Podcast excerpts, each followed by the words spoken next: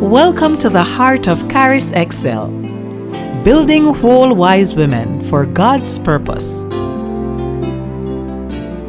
God is faithful and He's always with us. So let us acknowledge Him because at the end of the day, He is the all in all. It's all about Him. So, Father, God Almighty, our Savior, our Creator, our all in all, we acknowledge you today. At the end of the day, God, you are God. From everlasting to everlasting, you are God. We put all of our faith, all of our trust in you, all of our reliance. We lean completely upon you in all situations. And we know, God, that according to your word, you will help us in every situation. You are very present help in any situation. You have promised that you will give us grace to help in time of need, grace in any situation, grace to steward our families. You will give us grace in every situation. And for this, God, we are thankful. We thank you for every good and perfect gift that comes down from you, the Father of lights, in whom is no variableness nor shadow of turning. We thank you. Oh, bless the Lord, O my soul, and all that is within me. Bless his holy name. Bless the Lord, O my soul, and all that is within me. Bless his holy name. Forget not all his benefits. God, we do not forget your benefits. We take nothing for granted. We thank you, O God. Our focus, as we are aware, is on maturity, right? The Lord is talking to all of us about becoming mature. There are different aspects of maturity so this meeting is a focus on practical maturity, or we can call it maturity and the cubic life. We don't just need maturity to read the scriptures or whatever, we need maturity in every area. The Lord wants each one of us to become personally mature in every area of our lives. We are spirit, soul, and body. Let's look at the scripture, 3 John, verse 2 and that verse reads as follows Beloved, I pray that you may prosper in all things and be in health, just as your soul prospers.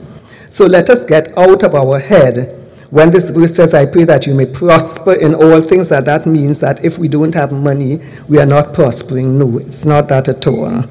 To prosper really means that we are victorious, we are triumphant. We have security in every aspect of our lives. So we prosper in all things, and then he prays that we will be in health, which literally here is talking about our physical health as well as our mental health. So we are talking more about the natural here, if you know what I mean. So we prosper as our soul prospers, and we know our soul is our thinking system, our soul is our mind, our emotions. So, all of that God wants to prosper. So, if we are coming to a state of maturity, we are supposed to be able to function in every context of our lives. And in order to do that, to some extent, we, have, we need knowledge. If we could understand, for example, why we are getting so depressed or how come we always have some kind of propensity towards something to do with our mind? Today we want to talk a little bit about the health of your mind. And that's where we have one of our experts, our guest speaker, who will talk to us about how the mind works, how it functions, because knowledge is a wonderful thing to have. God will not have us be ignorant. The more you know, the more you understand, well, now I know I need to go to a professional, or no, all I need to do is to stop taking all that sugar, or whatever it is. We need knowledge. So, therefore, we will ask our guest speaker to talk to us about our minds and the brain and how the human brain functions. We have our guest speaker, Farid Yusuf. So, welcome, Farid. Let's hear what Farid has to say to us. Thank you, Farid. Thank you, Mrs. Woodruff. If you think about the need for our minds to be sharp and to be able to be in tune with God and connect with what He wants, then brain health is for all of us at all of our lives, every point in our life. So let's try and translate this to wherever we find ourselves. So we want to talk a little bit about dementia and Alzheimer's disease. So dementia is a general term where we, our memory starts to deteriorate. It affects our language. It can affect our problem-solving skills, how we perceive time and space. But the key thing to dementia is it starts to interfere with our daily life. Okay, when it really starts to interfere with our daily life, then we might say it's gone beyond normal aging or normal cognitive issues you might be having, and it's now something you might need to be a little bit more concerned about. Alzheimer's disease and dementia are often used synonymously because the majority of cases of dementia, over 50%, are caused by Alzheimer's disease. And the other big block inside of that is vascular dementia, which has to do with high blood pressure, and we're going to talk about those types of things. So, to a large extent, we can say when we're talking about dementia, deterioration in cognitive function, we're talking about Alzheimer's disease. Basically, the substance of your brain starts to be destroyed. Starts with memory, but for those of you who know somebody who has Alzheimer's disease, you know it's going to progress, and it's very unpleasant.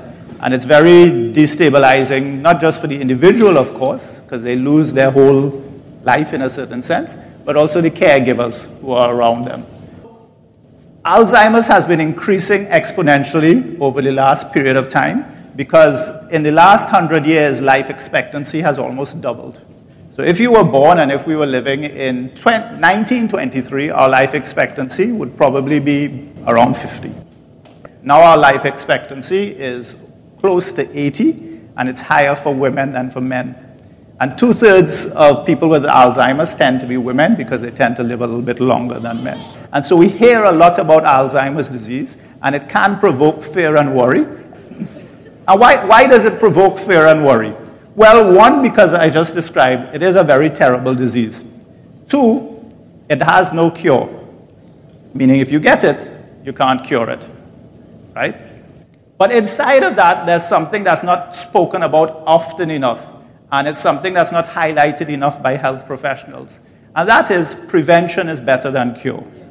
So when we think about Alzheimer's disease, we want to remember that there's no cure, but we can prevent it.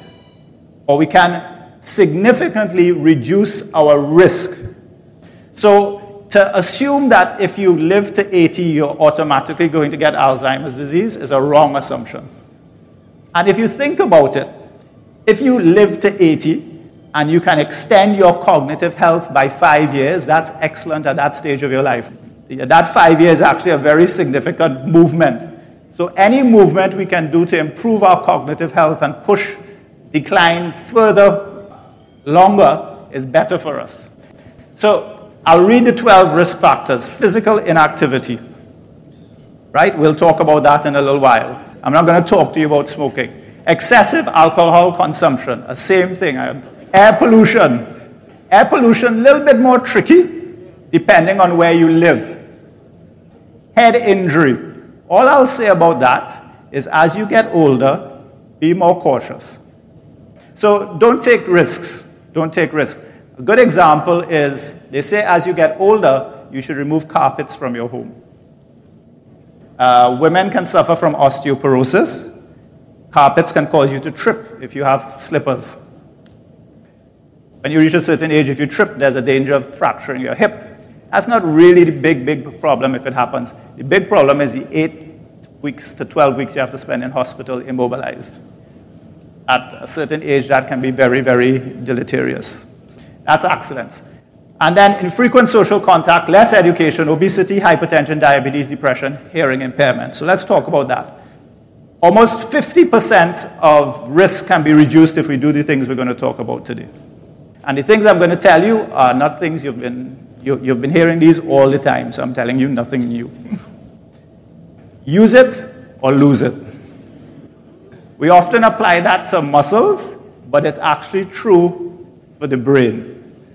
the more you utilize your mind, the more you're going to develop something called cognitive reserve. So your brain is made out of brain cells, and the brain cells talk to each other through forming connections. Let's imagine to get Alzheimer's disease, you have, you have to get down to 25 connections. So let's say the average brain has 100 connections, and to get Alzheimer's disease, you have to get down to 25 connections. So you have to lose 75. Well, one of the ways to stop getting down to 25 is don't start at 100, start at 150. That's what cognitive reserve means. If you use your brain, you take your connections from 100 to 150. So while Alzheimer's or anything, just life and mortality, trying to take away your connections, you adding connections. So mortality, trying to take away a connection, you're adding a connection. Use it or lose it. The key here is you have to do new things.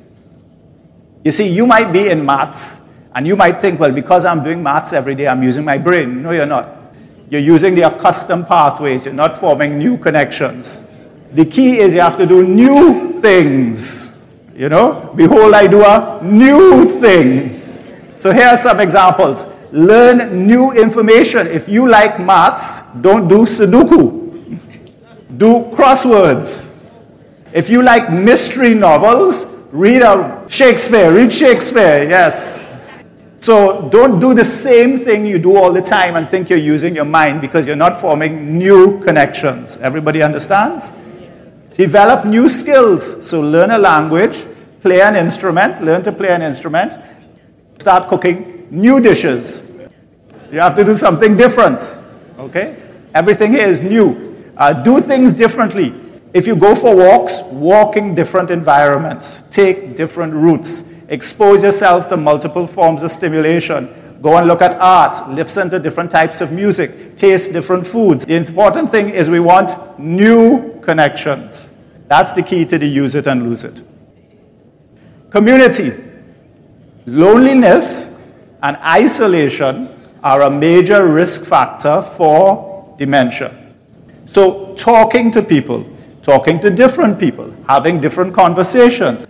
And of course, that's not going to just feed into Alzheimer's. It's, it's a very complex thing where it improves your mental health, it improves your mood, it's a whole set of things. But ultimately, ultimately, what you're doing is you're forming new connections. You're keeping your brain healthy. So when the Lord talks to us about community, He's dealing with our soul and our health. And He's already taking care of these things that we're talking about. You might have seen hearing losses associated with Alzheimer's. They're not exactly sure, but if you think about it, if you start to, to lose your hearing, you might want to start isolating yourself. Or you might not be doing it on purpose, but you can't hear what's going on. So don't worry, go and get a hearing aid. So, community is a big, big factor when we're talking about mental health and we're talking about keeping cognitive function going forward. Exercise. Anything that's good for your heart is good for your brain. What you really want to do, though, when we're talking about dementia, you want to get your heart rate up a little bit. So, cardiovascular exercise. But anything will work, right? Walking, jogging, swimming, dancing. You like to dance for your exercise? Do that. Gardening. Going out in the garden and doing your gardening, picking up leaves, picking up different things, planting stuff. Whatever works for you, the key thing is it should work for you. It should work for you. That's the key thing. And then also, it's good to mix in some strength training to keep uh, our muscles strong and so on. And that also then feeds back to affect how your brain works. If you have high blood pressure, if you have obesity, if you have diabetes, if you're not exercising, your risk for dementia goes right up. And the last one, reduce stress. And the world tells us many types of things, but I thought the thing for us to focus on here is what's our world about, right? It's about maturity, it's about trusting God, it's about prayer, it's about studying the Word, it's about meditating on His Word. All of these things have been shown by scientific studies to reduce stress and also to reduce the incidence of dementia. So it basically means that God has given us a set of very easy, accessible tools that simply require us to make a number of choices that can help us slow the effect of mortality on our bodies. And the more we slow it down, is the closer we get to the return of Christ.